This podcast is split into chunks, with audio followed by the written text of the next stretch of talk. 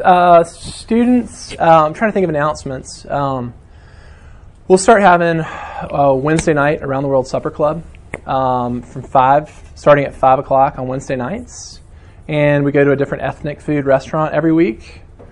Last year, some of our highlights were we went to. Um, well, we did have a problem because one of our interns considered like Pizza Hut or Domino's like ethnic food.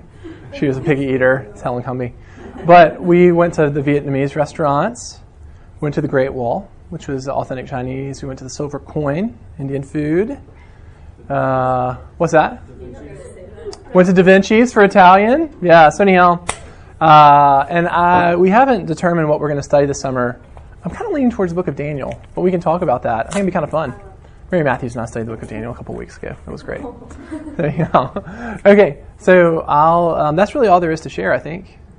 If, you, uh, if you're a leader, if you have a leadership position, we have a meeting at 3:45 today at Cranmer House. It will not take long. We know you have to study. So 3:45 to 4:30, pep talk, rah rah, so on and so forth. Okay, so let's pray and we'll get going. All right, dear God, thanks for your goodness, your loving kindness, and um, thank you that you care for us. And I, um, I thank you, God, that you include us in your mission, that our lives are meaningful um, that there's something to wake up for every morning. And Lord, I pray that your Holy Spirit would show us the significance of our lives uh, in light of your mission, that we could see our lives uh, in the big picture of your hope and desire to redeem the world. And so we love you, God, trust you, ask these prayers in Jesus' name. Amen. All right, so this is uh, part three of uh, this series um, called The Mission of God.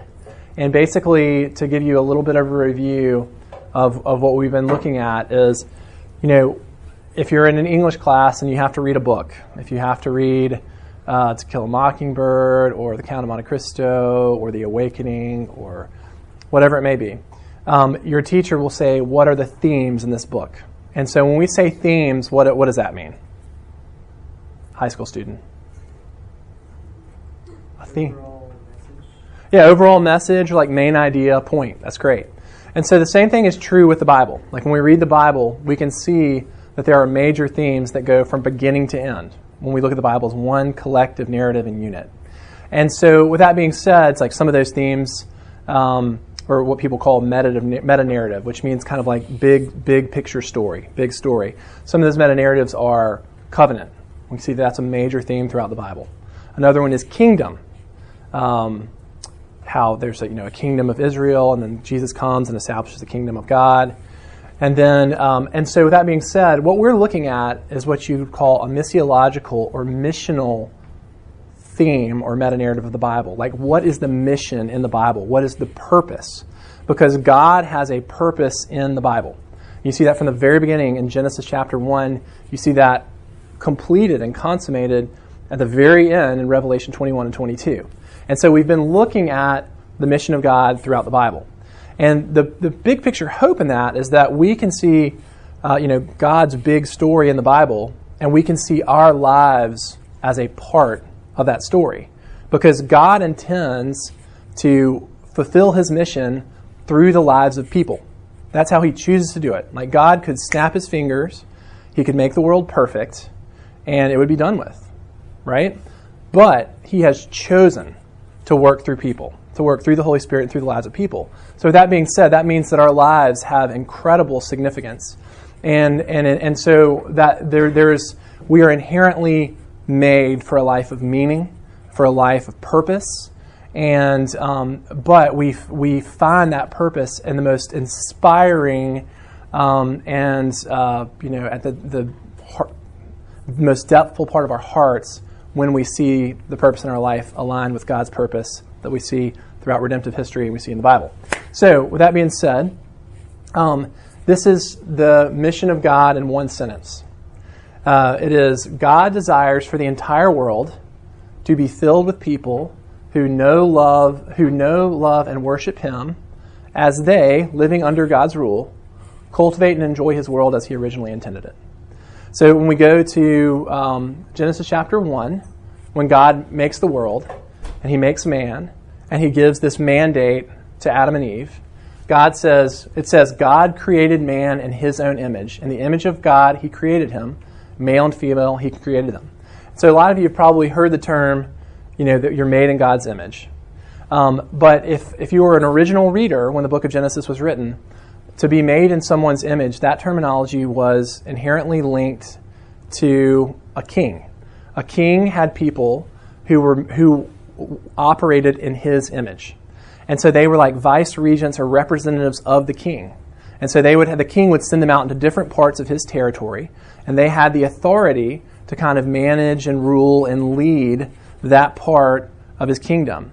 And so when uh, when it says in Genesis 1 that we are made in God's image, that means that God has made us as like vice regents or kind of his representatives um, to, uh, you know, to cultivate and be stewards of his creation. And but keep in mind when he does this, people are living or there's no sin and they're already living under God's rule. They're living in communion and fellowship with God. So when we hear like for man to rule, that to us that might sound kind of scary or or unchristian, but it's uh, uh, us ruling the world under God's rule. So anyhow, then he says, God blessed them, and God said to them, "Be fruitful and multiply, and fill the earth." So in this context, be fruitful and multiply means have children and, um, and spread out and subdue and have dominion over the fish of the sea. So be good stewards of creation, all right? And so, so you can see his desire is for the world to be filled with people who live under his rule and who enjoy and cultivate creation as he originally intended it. However, something happened uh, on the way to the Colosseum. Um, sin right? This is, the, this is a picture of creation, fall, redemption, and glorification. And so, because of sin, because of sin in Genesis chapter 3, because there now is a broken relationship between God and man, the way that God goes about fulfilling this mission is different. Um, you know, the original way was just, just have children and, and, you know, go out and take land and garden and, you know, enjoy one another and eat and so on and so forth. Well, now there's sin. So, this desire to fill the world with people who live under God's rule takes on a different approach because people now inherently, we, we none of us inherently want to live under God's rule. Like, we want to be our own king. Um, we want to live in our own image, not in the image of God. We, we want to be our representatives, not God's representative. And so, with that being said, the primary story of the Bible um, is God fulfilling its mission by undoing the effects of the fall. All of the bad things in the world, whether that's violence, whether that's hatred, whether that's cancer, pollution, crime, drugs, addiction, all these things come as a product of the fall. And God's desire is to redeem and heal all of these things, which He ultimately does through Christ. And so last week, we looked at God's pursuit of this mission through in the Old Testament. And God's intention in the Old Testament is to redeem the world through his people Israel. And what's how and so basically Israel is meant he gives them the law. He shows them, you know, how they're supposed to live, show them how they're supposed to worship him alone, how they're to love him, how they're to be kind to the poor, how they're to be just, how they're to look after the weak, like widows and orphans, how they're meant to be um, to care for to foreigners and immigrants who come into their land, and they were meant to be a light, a light of moral purity, a light of, of justice, of, of kindness and compassion for the weak and the poor, um, and of and of uh, religious integrity. They worshipped one God, uh, the God of Israel, and how and so and, and they were it was meant to be a centripetal mission. By that we mean that Israel was meant to draw all the nations of the world into worship of Yahweh, the God of the God of the Old Testament, through their example as a as a holy priesthood. How did Israel do? Yeah, they failed. They did very poorly. If you read the Old Testament, it's it's you know it's just like watching. So if you're like a Wake Forest football fan, that means you know you tune in every week and it's like you're just tuning in to watch us lose.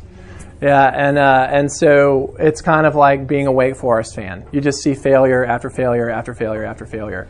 There's a success here and there when you play like a Division two opponent, but um, but for the most part, it's just a story of perpetual failure. And so, um, so with that being said, what you have towards the end uh, of the Old Testament is you have the prophets. And the prophets are both communicating to Israel, Israel, you, this is what you're supposed to be doing, and you're not. Like you're failing, you're blowing it. But one's going to come who's going to do what you're not able to accomplish. And the one they're pointing to is Jesus. They're pointing to a Messiah who's going to come and who's going to be successful at bringing all the nations to the worship of Yahweh, to the service of Yahweh, into you know moral purity, into um, care for the poor, so on and so forth. And it's Jesus who's going to accomplish what Israel could not. And so that's where we're going to start today. Is we're going to um, talk about the New Testament and how Jesus does what Israel was not able to do, and how Jesus uh, is going. Jesus has and will continue to fulfill God's mission. And so I'm going to let Bethany is going to kind of uh, intro, and I'll just yeah. Here, do you want to hold this? Hmm? Yeah, sure. And I would let you hold this too. Otherwise, I'm gonna have to stand right next to you. It's yeah, a little bit awkward. That might be awkward. Um, okay, so when we look at Colossians 1 19 through 20, for in him all the fullness of God was pleased to dwell, and through him to reconcile to himself all things, whether on earth or in heaven, making peace by the blood of his cross. Um, when we look at this, we see, I'm going to point out just a couple of things. So, the fullness of God. So, the fullness, um, if we look at that word, in him who is Jesus, there is no deficiency. So, all of the things that were broken by sin, that the law couldn't fix, that Israel failed in redeeming, it's pointing to Jesus, who is not just a prophet, but is also God. Um, and so, this incarnation, this, um, this pointing to Jesus, is reminding them that all the ways that we failed, this one is not going to fail. There's no deficiency. He's the absolute fullness. Um, and last week, we're going to go back to um, the chart. Do you remember the chart that we talked about? Who was here last week? Okay. Um, so we talked about the chart of broken relationships, which is another um, way that we talk about poverty um, and the need for reconciliation in all of those relationships. And at the end, we'll go back to that chart and talk practically. Right um, no, that's okay. We'll come back to it later. But so keep that in mind as we go forward that all of these broken relationships between us and God, between us and the way we view ourselves, between us and others, our neighbor, and us and creation, um, that all of those relationships which are broken in the midst of systems that are broken, economic systems and religious systems, um, that in the midst of all of that brokenness, we have this promise of Jesus, who is the fullness of God, who's coming to reconcile to himself all things um, and and basically bringing together this idea of um, of heaven on earth um, that we talk about in the Lord's prayer. Thy kingdom come. Um, thy will be done on earth as it is in heaven. And so it's this idea of Jesus restoring things in the way that God originally intended. Um, and why? And how does He do this? How does it end? Y'all can read. I know. What are, what are the last four words? by the blood of his cross. And that's how Jesus does this. So his his restoration, his reconciliation is brought together by him making peace through the blood of his cross. Um, and that's what we have. That's what Israel could not do, um, is that they could not atone um, for all that was broken. Um, and so we needed Jesus, who is the fullness of God. You're up. Yeah. All right. So we have uh, four four main points today. Um, whenever, by the way, when someone says they have four main points, that probably means they have too much material. Um, but hey, sorry. okay, so but the first point is really going to be pretty simple. Um, God ultimately accomplishes His mission through Christ. That's the first point. Jesus is able to do, by, and this is why it's important that Jesus was God. Um, Jesus was able to live a perfect life because he was God. He was fully man. He was fully man, but Jesus did not have an inherent sin nature. Um, he had a, a, totally neutral, free will um, because he was conceived by God. God was his father, but his mother was Mary. He was fully, fully human and fully divine. And this enables Jesus to live the life that Adam and Eve couldn't live, to live the life that Israel is not able to live. Okay? So God ultimately accomplishes mission through Christ. Secondly, the kingdom of God is the primary motif or kind of like image uh, in the New Testament that demonstrates the progression and completion of God's purpose. You're giving, getting confused looks here, but I promise I'll make that look more clear. And then number three, the church, working through the Holy Spirit, the gospel, and the means of grace, is the fundamental body through which God furthers his kingdom. And then finally, the fundamental concrete mechanism for expanding God's kingdom is making disciples who multiply through evangelism and discipleship and work to do to undo the effects of the fall. All right, so point number one, the kingdom of God is the primary motive. And by the way, I think we covered point number one. Jesus does what no one else could do. Boom. Check. All right, uh, so point number two then is the kingdom of God is the primary motif in the New Testament that demonstrates the progression of God and completion of God's purpose. Okay, so when Jesus comes, um, he says he says that he has come to bring the kingdom of God. And you see here, this is Mark chapter one. This is right at the beginning. This is the beginning of Jesus' ministry. And Jesus uh, it says, now after John was arrested, John the Baptist, Jesus came into Galilee proclaiming the gospel of God, the good news of God, and saying, the time is fulfilled and the kingdom of God is at hand. Repent and believe in the gospel. So he is saying that something, something that has been promised in the Old Testament, something new has come, and that is the kingdom of God. And, and so God himself has come to earth in the person of Jesus Christ to rule as king and to expand his rule. And so Jesus says, repent, which means turn away from your self rule. Turn away from you being your own king and acknowledge me as king and follow and obey and love me as king.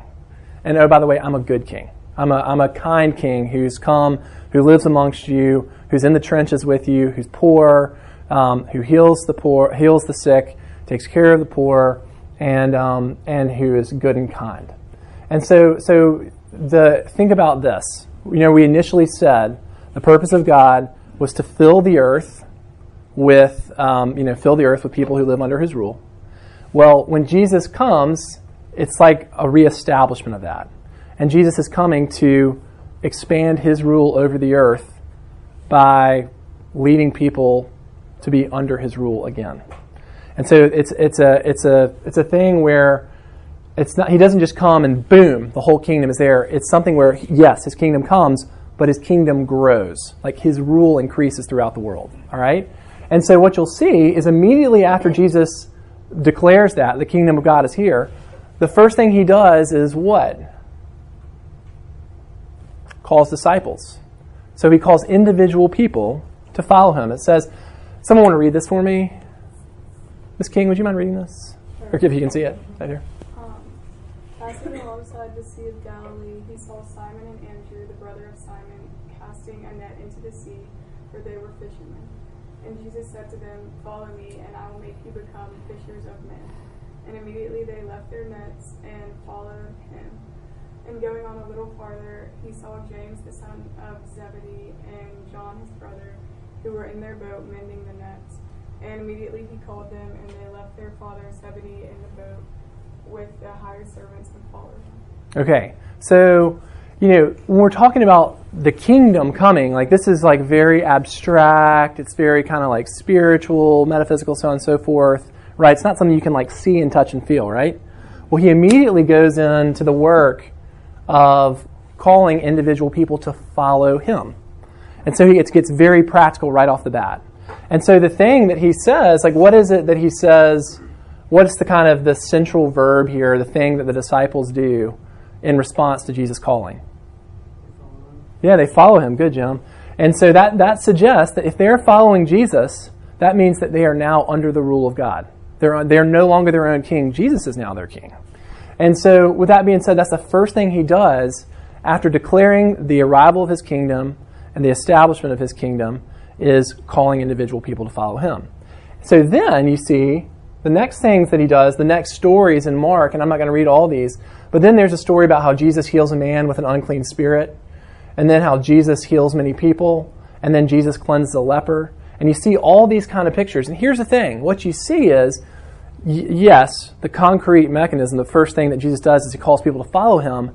But what he is also trying to do here, like, what, what's the common theme here?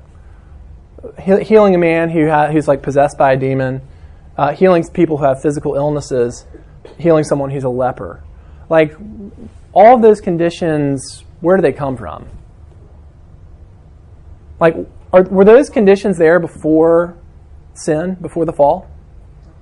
Will those conditions be there in heaven? No, these are all a, a, a, product of the fall. I'm not saying that means these people individually sinned and because they did, they've been punished and struck down with this. I'm just saying every bad thing in the world has come because of this broken relationship between man and God. And all the bad things in the world just flow out of that. And so what you see here, what's going on here? Like, how does it connect to the mission of God that Jesus is healing, healing people and you know, releasing people from demonic possession and so on and so forth? What, what is he doing? what is he how, how does this demonstrate the mission of god yes he's restoring he's undoing the, the, the effects of the fall and so what jesus is doing is he's saying basically he is pulling the existence of heaven into the earth so when we talk about the lord's prayer father who art in heaven hallowed be thy name thy kingdom come thy will be done on earth as it is in heaven Jesus is trying to make the world, which is a broken place, more like heaven. That's so so if we were going to break down what what is it what does it mean that Jesus has established his kingdom and he's building his kingdom? It means that Jesus is first off bringing people um, under his rule, that they're following Jesus as king, and he's undoing the effects of the fall. He's restoring everything that was broken by sin. And so, with that being said, the I'm gonna I'm just gonna glance over this, but but you see here this is Philippians chapter two, and it's kind of basically looking at the end of the kingdom, like the the bottom line point.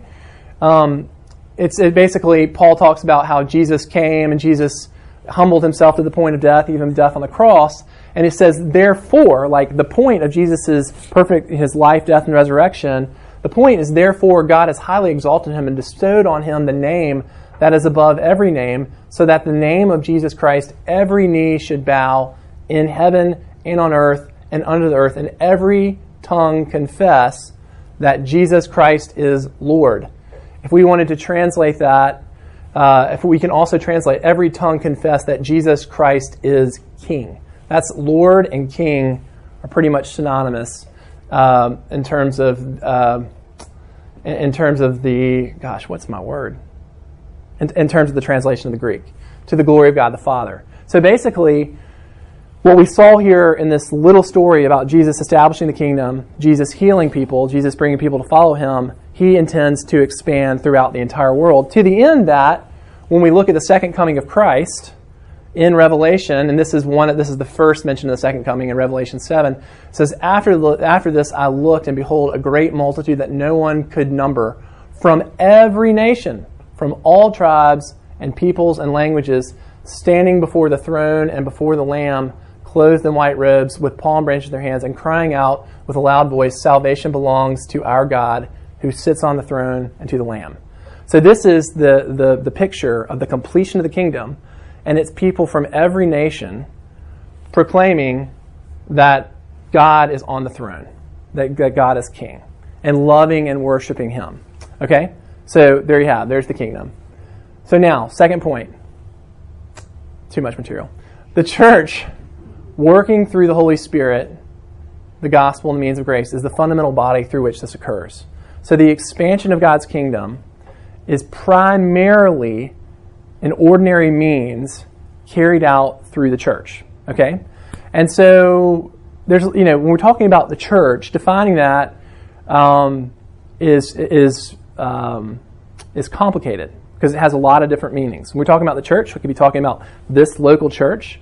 When we're talking about the church, we could be talking about like institutions like the Methodist Church or the Catholic Church or the Baptist Church or the Presbyterian Church. Um, we could be talking about the church as like all Christians throughout the world as one body. And, and, and the answer is like, which one are you talking about? Well, kind of all of them kind of all of them. But I would say, in most practical terms, probably local local congregations. And so here's what you see is is like, um, do people come under God's rule outside the life of a church? Sure, absolutely. Do people grow as disciples outside, you know, the community of other Christians, outside of Bible studies, outside of corporate worship? Um, sure, that happens. Um, do people like live a life of mission without equipping from the church, like without learning how to pray for people or learning how to pastor to people in grief or learning how to care for the poor or things like that or going on mission trips or things with the church. Sure, that happens. But ordinarily, most commonly, the mission, most people grow through the life of the church. And so that's kind of the normal, that's the normal mechanism. And so with that being said, you see, like in the New Testament, you see the kind of in the book of Acts, which is the after Jesus has ascended, the Holy Spirit has come down. You see, the first thing they really are doing is going out, sharing the gospel with people, and planting churches, church bodies through which people can have community, people can come together and hear God's word, people can take the sacrament, they can pray together in an organized fashion. They can delegate people to care for the poor and the widows and so on and so forth. And so, the primary vehicle through which God carries out His mission in the New Testament is through local churches and through you know Christians working together. And so here's the thing: it's interesting. Why is it that God will prevail through the church when there was failure through Israel? Because Israel, you know, Israel in the Old Testament is God's people. The church in the New Testament is God's people. Have have we as p- human beings really changed much? We're not. We're not any better. Not any better or worse than the people in the Old Testament, right? We're still just as sinful we still struggle and fail just as much. And so, um, so that being said, like, why is it that the church will prevail? And the reason is, first off, is that Jesus is the head of the church. Like, if you look back at church history, um, you just see like there, you know, the church has done more good than bad.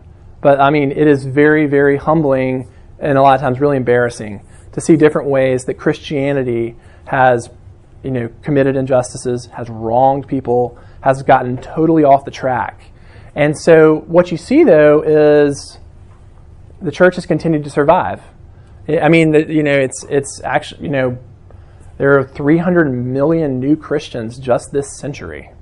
Um, there are like 1.4 billion Christians throughout the world, and the church is it's gr- the greatest expansion of the church ever was in the last 100 years in Latin America and Africa and Asia. The church is growing like wildfire in places like China um, and and and, uh, and, Iran and places like that. So, and particularly throughout all of Africa. So, with that being said, the reason is because Jesus is the head of the church, um, and because He's the head of the church, like it, it will prevail. Uh, it, he like completely compensates for our human failures. Secondly, um, Christ has done in his life, death, and resurrection what no, what Israel and no person could ever accomplish. Like Jesus has lived perfectly. Jesus defeated sin and death. Jesus uh, defeated all of the, you know, uh, all of the authorities and, and, principalities of darkness and so on and so forth. Third thing, we have received the Holy Spirit. Um, we've received the Holy Spirit. Uh, so basically, the same way that David and the prophets, the kings and the prophets and the priests had the Holy Spirit in the Old Testament, like we all believers receive the Holy Spirit in that way when they come into and relate into relationship with Christ. So we have the Holy Spirit. Pentecost is a huge deal. And then finally, we have the full revelation of God's will, purpose, and work through Jesus. So we have the Old Testament and the New Testament, and we have Jesus, who's the, the most, the ultimate revelation of God. So that, that just in, in, enables, that just gives us a more clear picture than what the people in the Old Testament had.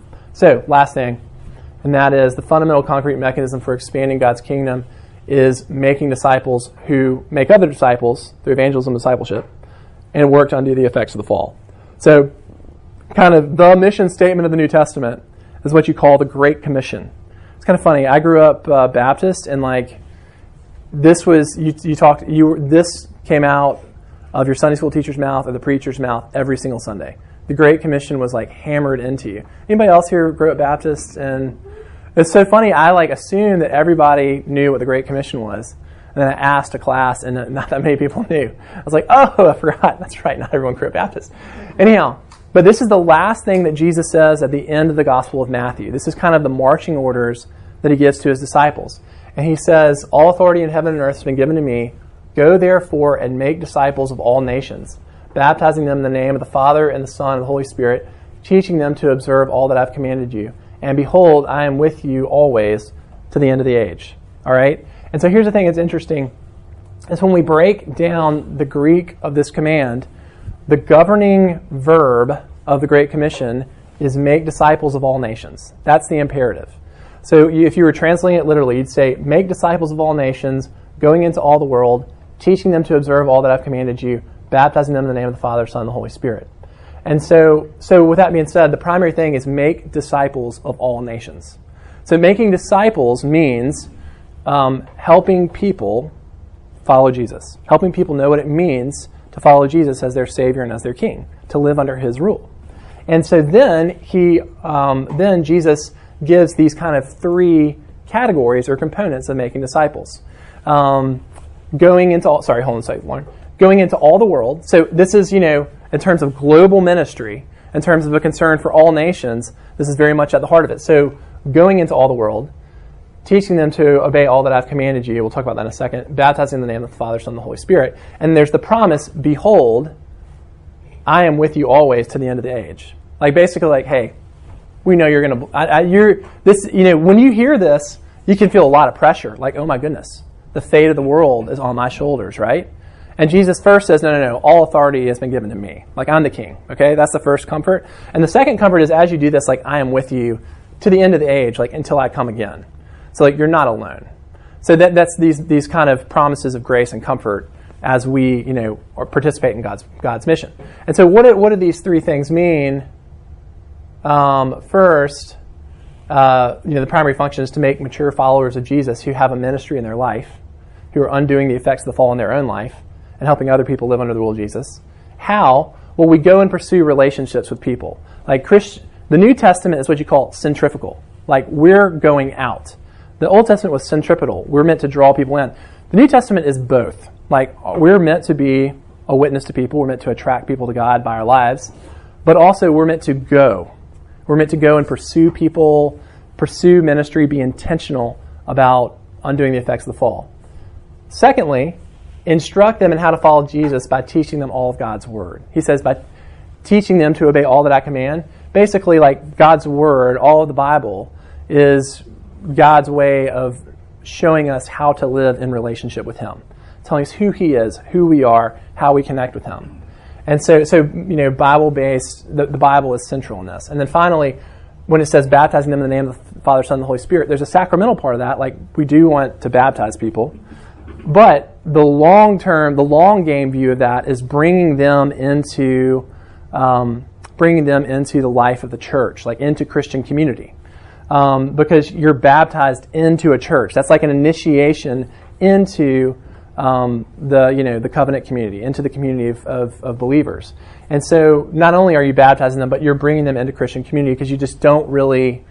It's very hard to like grow as a follower of Jesus, to mature as a follower of Jesus, uh, to mature as a follower of Jesus by yourself. Like you're meant to do it in community. That's why when you get, if you when you go to college or go out into the real world, like just kind of like watching us listen to a sermon in your dorm room is not it's just not really sufficient. Like you need to find christian community um, and be a part of a church or be a part of a small group things like that. And so finally you keep on going. Oh and so yeah and so the going back and I'll, I'll let you take it from here we've gotten very concrete in talking about how people are meant to follow sorry people sorry, take a step back here. In our sin, we people naturally do not want to live under God's rule. We want to do our own thing. And that is the essence of sin. All of the bad things in the world come out of us wanting to be our own Savior and Lord. And so, undoing the effects of the fall starts with leading people under the rule of Jesus. And then, from there, as people live under the rule of Jesus, things like wow, there's a widow who lives on my street who can't drive her car. Maybe I should go and talk to her about can we help you with your groceries or can I cut your grass? Or uh, I have a friend who's you know who's in prison or a friend who's in addiction. Like I need to go visit them. Or my grandmother lives in a nursing home. I'm going to go spend time with her. Or uh, you know I, there's a you live in a there's a poor area of town and there's garbage all over the place and you go and clean up the garbage so it doesn't look so polluted. Like all these are examples of people in their life undoing the effects of the fall, but that the starting point for that is living day to day under the rule of Jesus. And he leads us. He gives us a heart to do those things. He gives us grace to do those things. He gives us the ability and the wisdom to do those things. And so, um, so on and so forth. You. Yeah. Is this the last slide? I think so. I think so. Oh, sorry. I'm about to I'm speak to my. gonna- You don't need my your iPhone? Okay. Yeah. Thanks. Um, so as I as I mentioned before, this is the the reconciliation chart that's from When Helping Hurts, which is what I call the gold nugget of When Helping Hurts. Um, raise your hand if you've seen this chart before. I like a lot of hand raising. Okay. Um, and so one of the things that I would love as our final point is in in in Christ calling us to be a part of this work of reconciliation, the responsibility lies fully on Christ.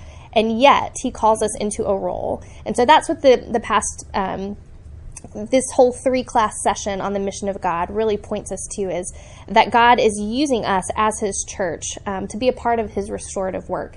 And so, as we go out into the world, um, one of the most practical things that we can do is remember that we are we are in this brokenness.